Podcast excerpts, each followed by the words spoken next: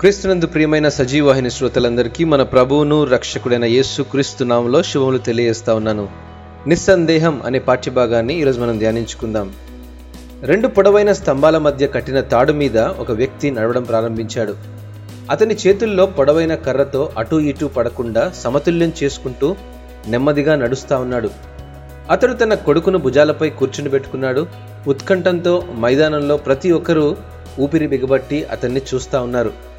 అతడు నెమ్మదిగా అవతలి స్తంభం వద్దకు చేరుకున్నప్పుడు ప్రతి ఒక్కరూ చప్పట్లు కొడుతూ ఈలలు వేసి అభినందించారు. వారు కరచలనం చేసి సెల్ఫీలు కూడా తీసుకున్నారు. అప్పుడు అతడు ప్రేక్షకులను అడిగాడు నేను ఇప్పుడు ఈ వైపు నుండి ఆ వైపుకు తిరిగి ఇదే తాడు మీద నడవగలనని మీరు అనుకుంటున్నారా? అప్పుడు ఆ ప్రజలంతా ఏకకంఠంతో అవును అవును నీవు చేయగలవు అని అన్నారు. మీరు నన్ను విశ్వసిస్తున్నారా? అని అతడు అడిగాడు.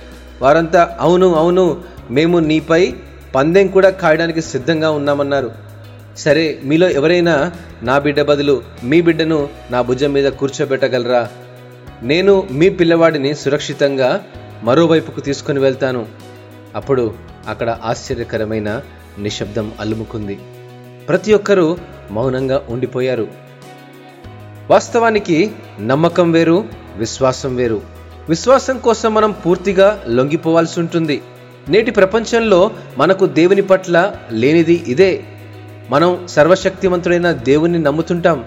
అయితే మనం ఆయనను సంపూర్ణంగా సందేహం లేకుండా విశ్వసిస్తున్నామా?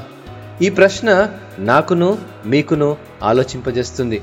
అందుకే హెబ్బిలకు రాసిన పత్రిక పదకొండవ అధ్యాయము ఆరో వచనంలో భక్తుడు అంటాడు విశ్వాసము లేకుండా దేవునికి ఇష్టడై ఉండుట అసాధ్యము. దేవుని యొద్దకు వచ్చువాడు ఆయన ఉన్నాడనియు? తన్ను వెదకువారికి ఫలము దయచేవాడనియు నమ్మవలను కదా దేవుడు ఈ వాక్యమును దీవించునుగాక. ఆమెన్.